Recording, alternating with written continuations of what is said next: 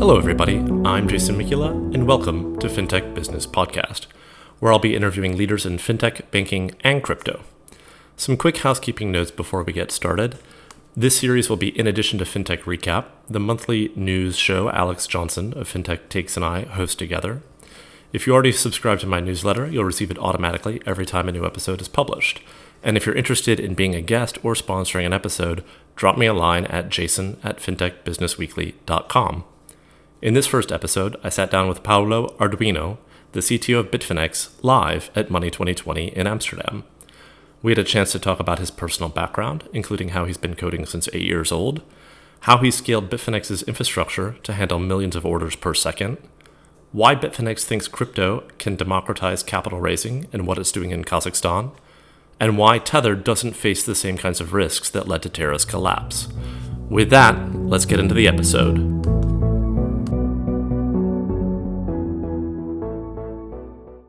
I'm here at Money 2020, first day here in Amsterdam with Paolo, whose last name I cannot pronounce.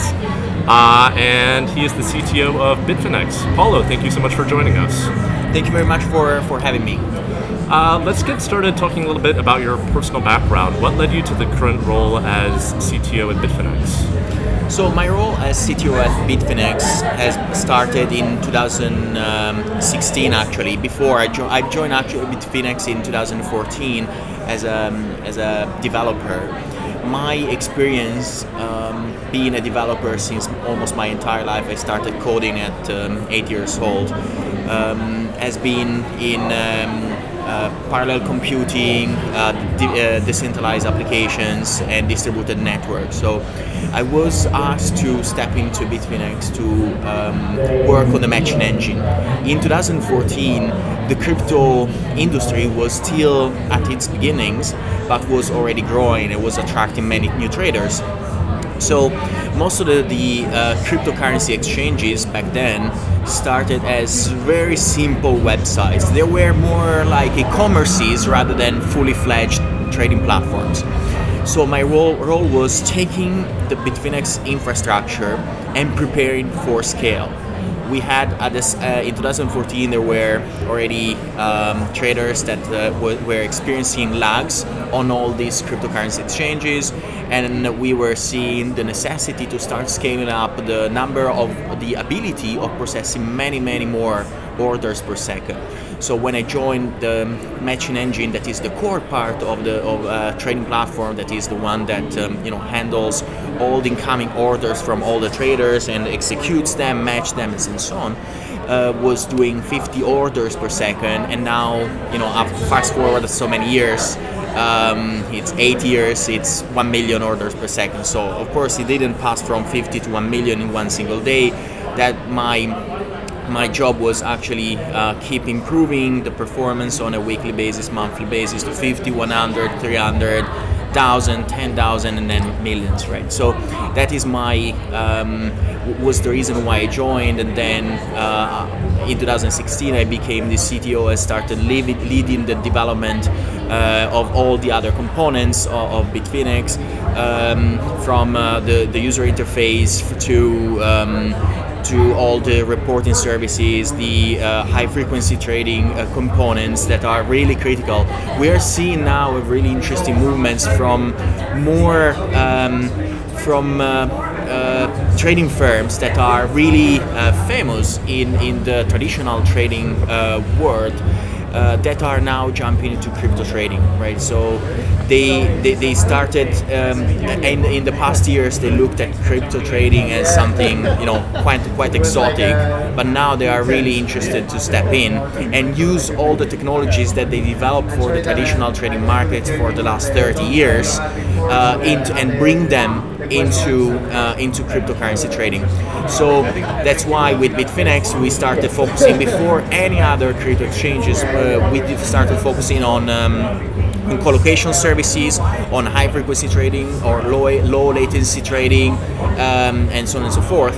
And today, um, one of the reasons why we are here at Money 2020 in Amsterdam is um, we also are developing a suite of products for e-commerces, for payments, because we believe that um, um, cryptocurrency exchanges have evolved so, mu- so much in the last years from pure trading to all, let's say, a cloud of, of services around uh, the uh, around trading.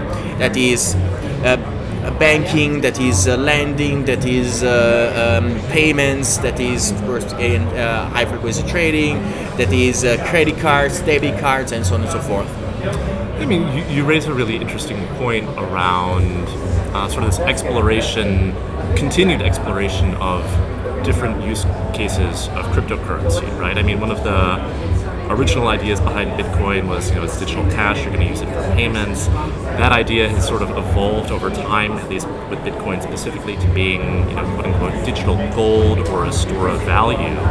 Um, and then as far as how you know, platforms have evolved or expanded, it seems like you're seeing this go in both directions, right? Things like Robinhood have added cryptocurrency trading, uh, and vice versa. Other crypto platforms are adding equities. I mean, how do you sort of think about the role that Bitfinex plays in the ecosystem and meeting meeting the needs of those different kinds of use cases? So I think this is actually the part that I like the most, right? As you you said it perfectly. We have seen uh, CME adding uh, crypto futures, but uh, and Bitfinex uh, obtained in September last year obtained a license in Kazakhstan to start offering securities. So actually, the two words are colliding in a way, and uh, uh, there is a lot that uh, we need to learn from the traditional financial industry, but a lot that we need to reform, as well as the traditional financial industry needs to learn a lot from us. Mm-hmm. So we, I believe, one of the most interesting aspects of the of what we have been doing really well in crypto has been the user experience. We come, the traditional financial industry has developed services always around the institution rather than the customer. Mm-hmm. So feels to me that when it's if you talk about onboarding, when you come and talk about trading, and so on and so forth, the priority has been always the institution. When we instead of cryptocurrency platforms always started you know 2014 there were no institutions approaching bitcoin actually. So all the onboarding processes all the trading services have always started to have documentation that was public data market data was public and free to use. The traditional financial world has always had this concept of paid trading data. It costs a lot of money for retail people to access trading data and especially high frequency uh, tick by tick data. So you go, you have to go to Bloomberg, you have to go to the big financial service providers in order to access that data. It costs a ton of money. While crypto is all about freedom and also freedom in data. So on the other side, the stability, the you know the uh, quality of the services that the traditional financial services can offer is higher than the average crypto um, crypto trading services. Because they have of course developed these technologies for such a more long time. They have um, they have uh, developers that are highly specialized in in trading in developing trading services.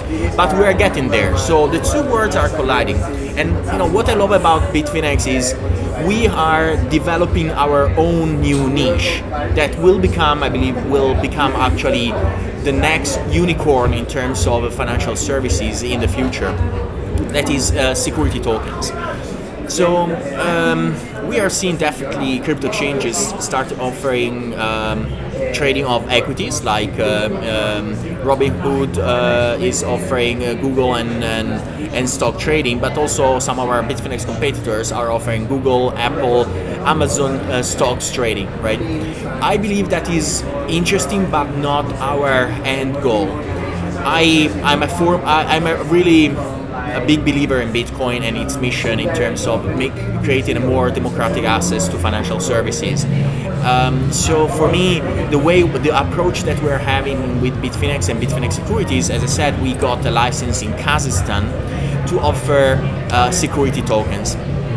The way we're approaching and using this license is actually creating a platform where mid-sized, small and mid-sized companies can can do IPOs and can have healthy secondary markets.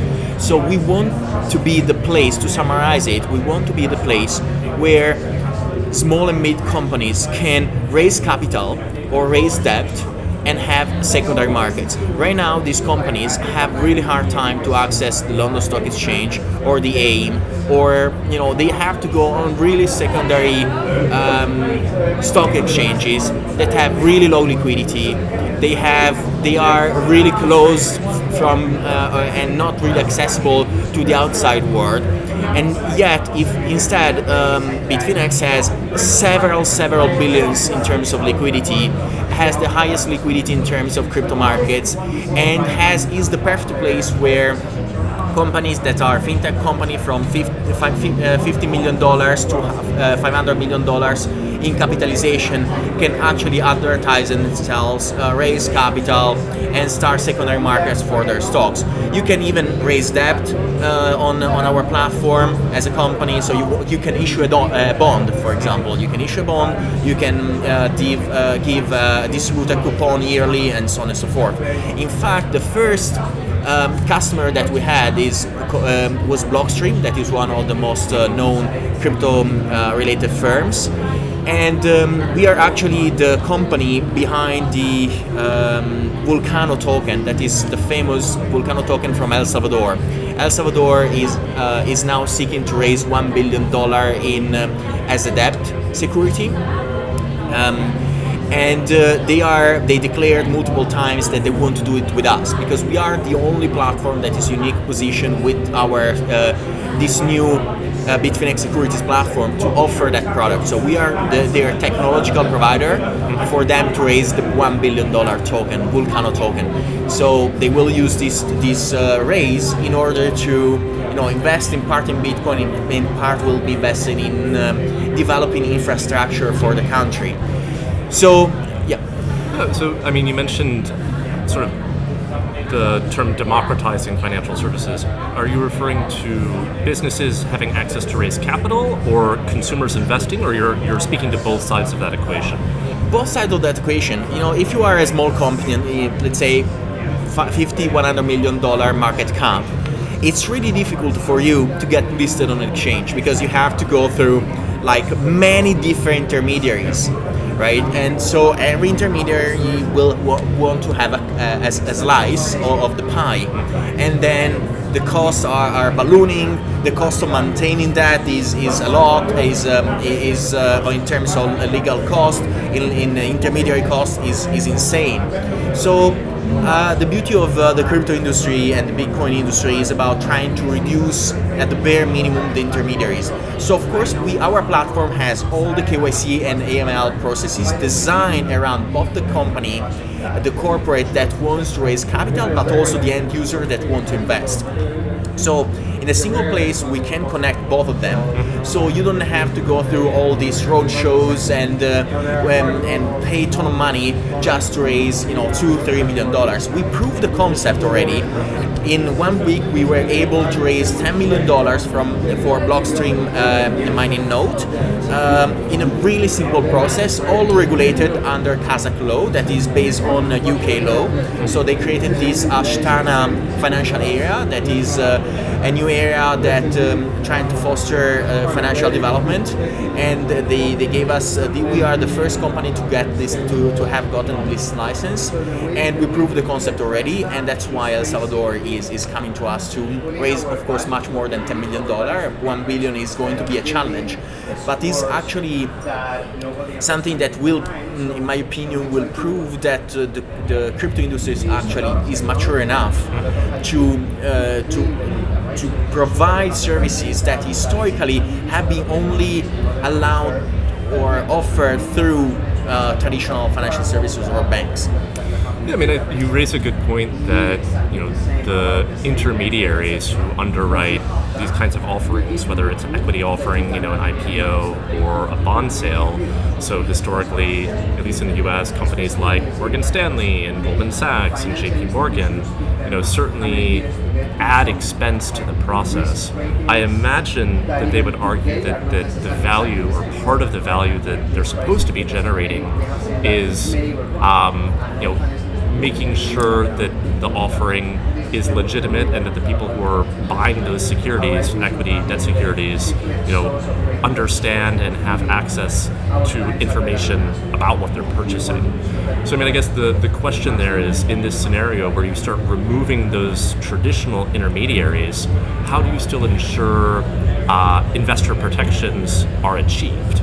Right? And if you look at some of the things that happened, you know, a number of years back in the ICO space, the initial coin offering space, or some things that are happening today, maybe in the NFT world, you could make an argument that removing all of these investor protections has resulted in you know negative outcomes for some consumers, some investors, and even actually in the tradition, more traditional space um, with SPAC companies that had a lower bar of regulation versus traditional IPOs you know, there's an argument to be made that because the information that was disclosed to investors was held to a lower standard, uh, that investors were potentially deceived about what they were purchasing.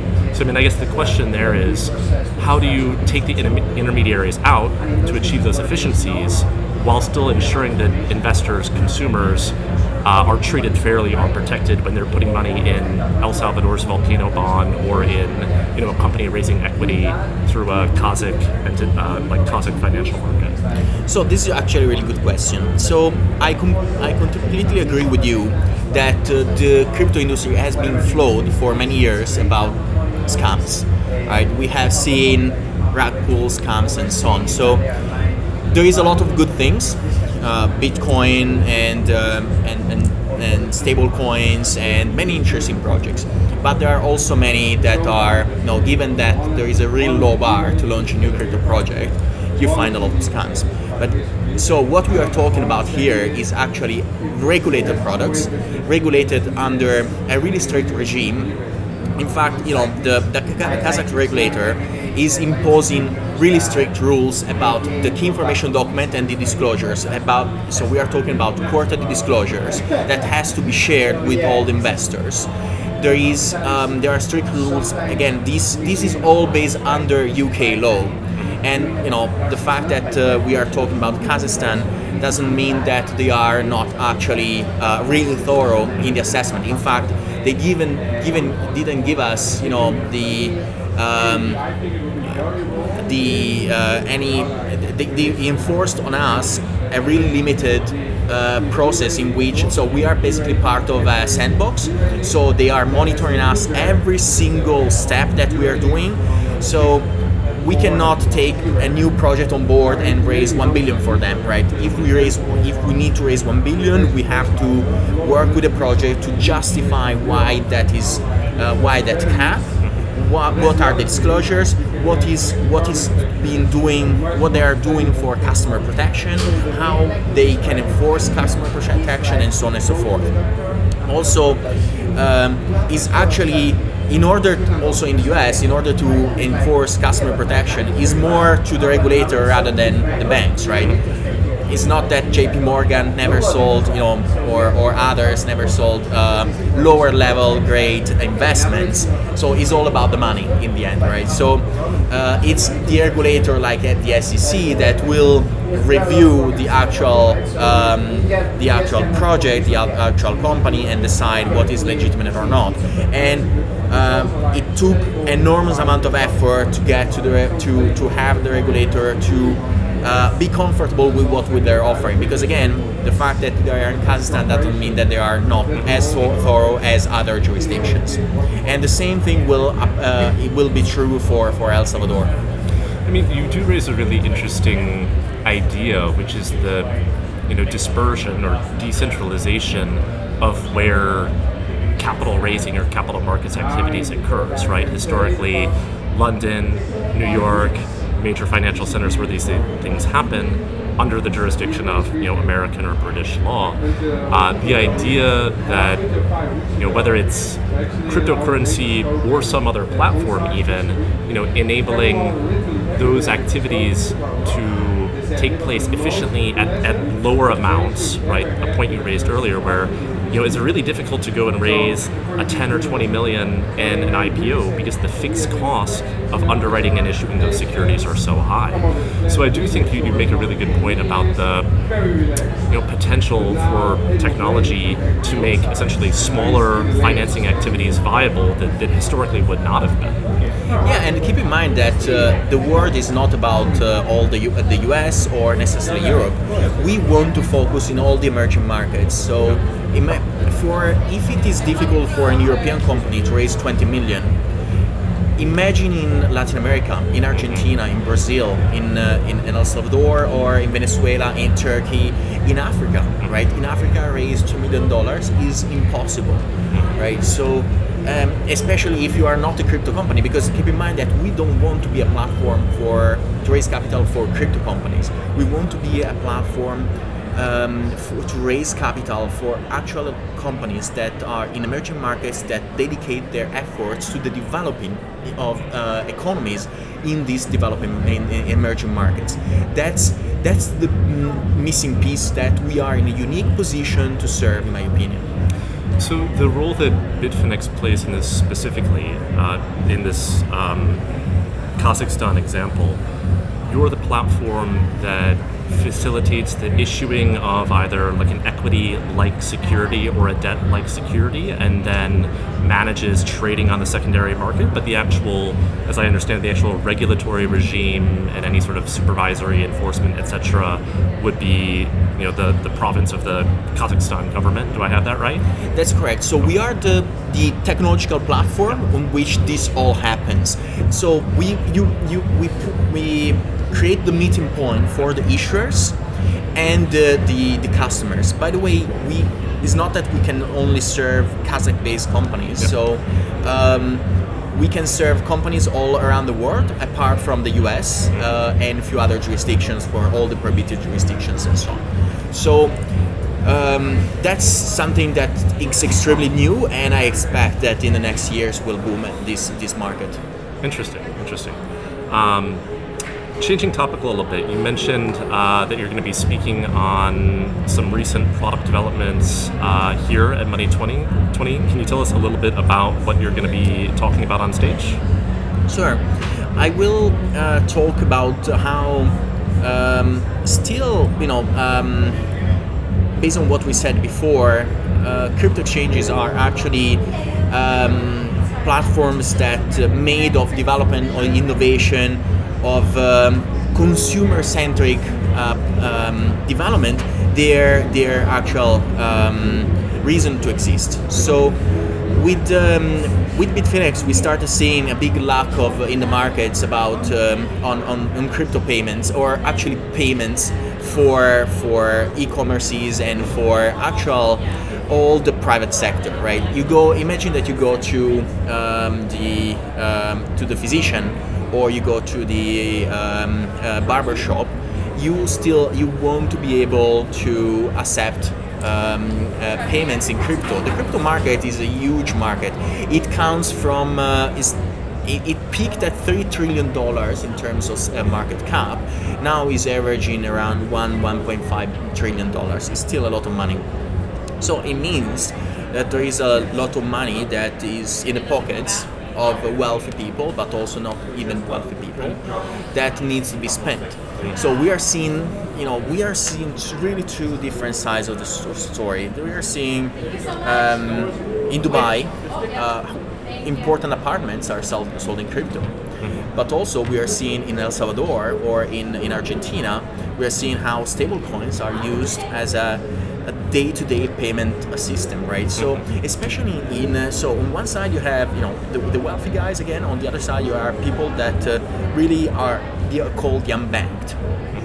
These are people that have at the end of the month they they are they really have hard time to save because they don't have a fully fledged bank account. Why? Because they are too poor to have a bank account. The reason why they are too poor to have a bank account is that the cost of, of maintaining bank account is insane nowadays. Because the, the there are two problems. Is or well, the main problem is actually the, the fact that uh, the the, the infrastructural cost of banks is grow, going through the roof because they have a technical debt uh, accrued over the last 30 years. I mean, I talk to developers that work in banks, right, and they they have to keep using rubber and bands to keep everything together. I mean, you look at uh, the websites of the biggest uh, banks, and they are really, you know, takes ages to load a page. Why? Because they, they, they kept working and adding stuff on top of COBOL and on top of all these these crazy old platforms because and so they need more and more developers. They all the KYC and AML processes are extremely slow not and uh, the crypto industry have developed um, KYC and ML processes that are much faster. Not because they are less thorough. In fact, for example, if you go on, on Bitfinex, you will see that we ask much more information. We are much more uh, precise and uh, and uh, and hammering you on the details on, on your wealth, on, on the source of wealth, and so on compared to banks. Still, the way it is designed, the way it is explained, the way we collect documents is much more uh, efficient. So that will allow customers and merchants to, to start onboarding with us and have a new way to collect payments, mm. right? And so we, on, on one side, just to connect to what we were saying before, you have like people in, in like they have grocery shops in, in, in Venezuela, they want to accept stablecoin payments. They want Tether. In Venezuela, you go in, in Venezuela, mm-hmm Tether is the third currency, and that's true for Venezuela, Argentina, Brazil, and Salvador, and Turkey, and India, right? This is basically one of the top three, four currencies used in these countries.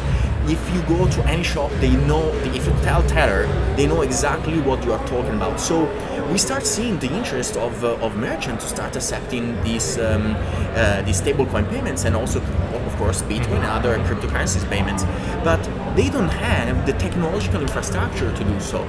So that's why we started to develop uh, Bitfinex Pay.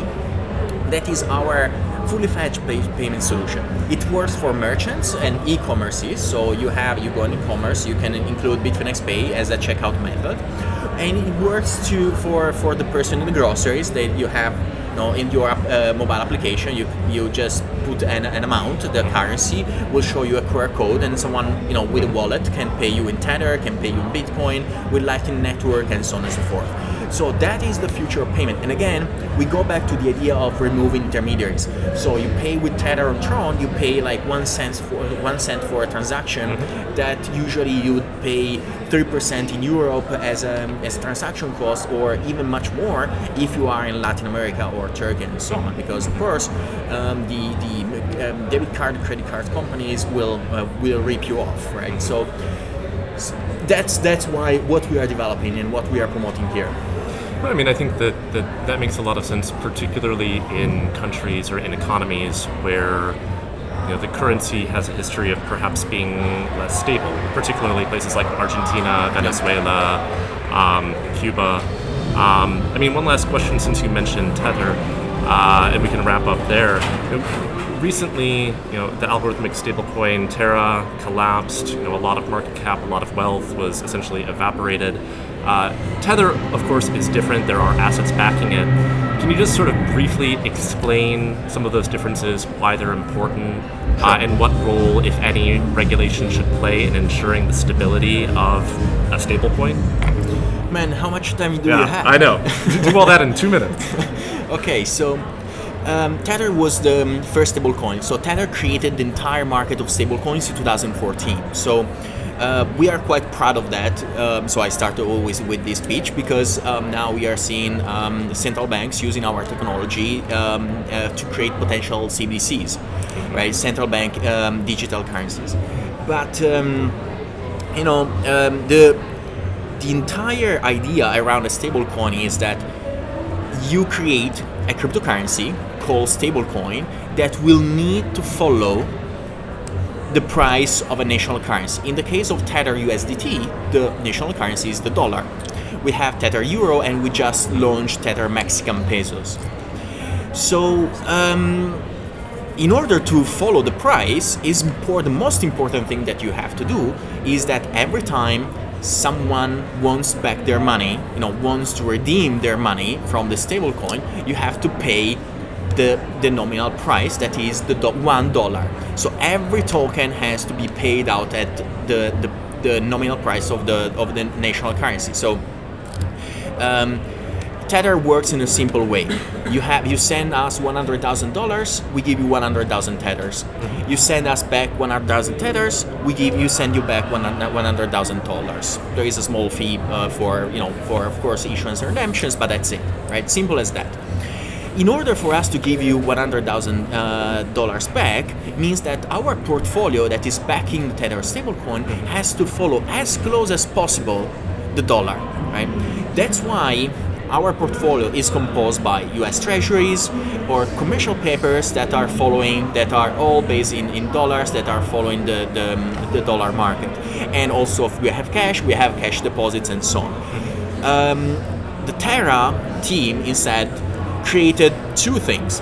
Luna, that is their own token, a token that they created that does almost not have any uh, backing or not not have any you know uh, underlying strength or an underlying um, um, uh, let's say um, buying power and um, on the other side they, they use this token that again they created to create a stable uh, their own stable coin algorithmic stablecoin, so called so basically they, they created this stablecoin that was worth 18 billion dollars backed by a token for the majority by this token Luna that again uh, that doesn't, didn't have any strong fundamentals.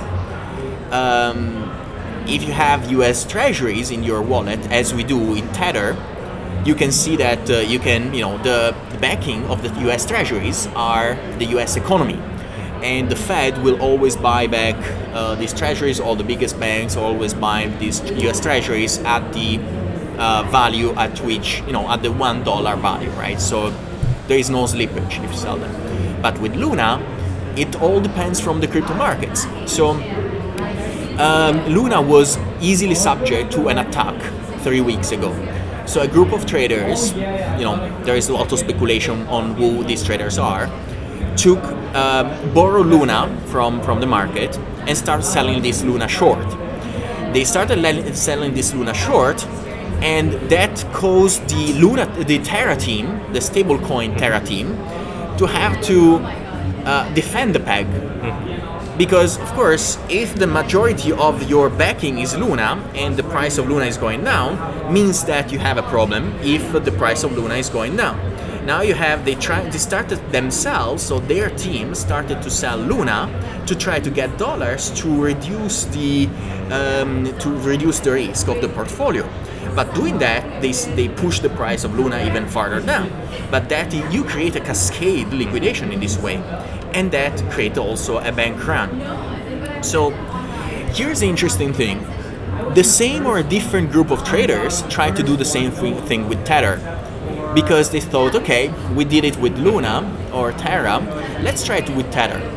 Because of course there was a lot of speculation around Tether as well, and the speculation for me was nonsense. We had we have attestations that are quarterly attestations. They're the industry standard disclosures for stablecoins. We provide our information. We are the only stablecoin that provide our information that provides its information on the operativity and backing to the New York Attorney General, that is a regulator in New York. Uh, so we have already the highest scrutiny, but we did uh, we did something that uh, in the last three weeks we did one thing that no banking institution in the re- recent financial history was able to do. Mm-hmm. Um, you know, in 2008 there was a bank called Washington Mutual that had to redeem in, in 10 days 10% of their assets, right? And they went bankrupt.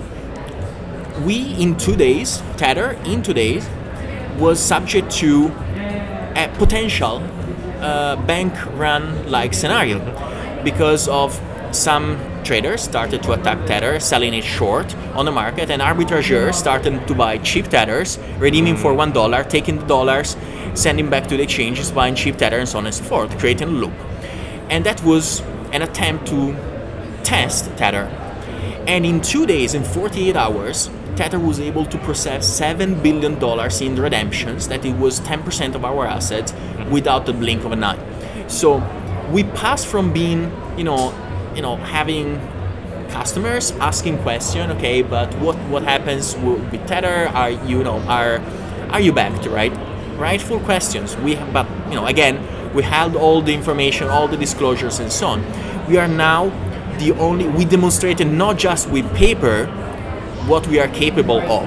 We have now. We are the only institution that have, by a fact and tried with trial by fire, the ability or redeeming any amount of money, because we we we you know the demand was 7 billion in, in 48 hours and 10 billion in, in around uh, uh, 7 days 10 11 billion around 7 days but actually we demonstrated that we not not only we had all the money that uh, as always we said we are our infrastructure our banking infrastructure our risk management infrastructure and so on and so forth is of the highest quality highest grade in the industry not just in the crypto industry but in the, in the financial industry because again the, the time when the banks were tried with that, they failed.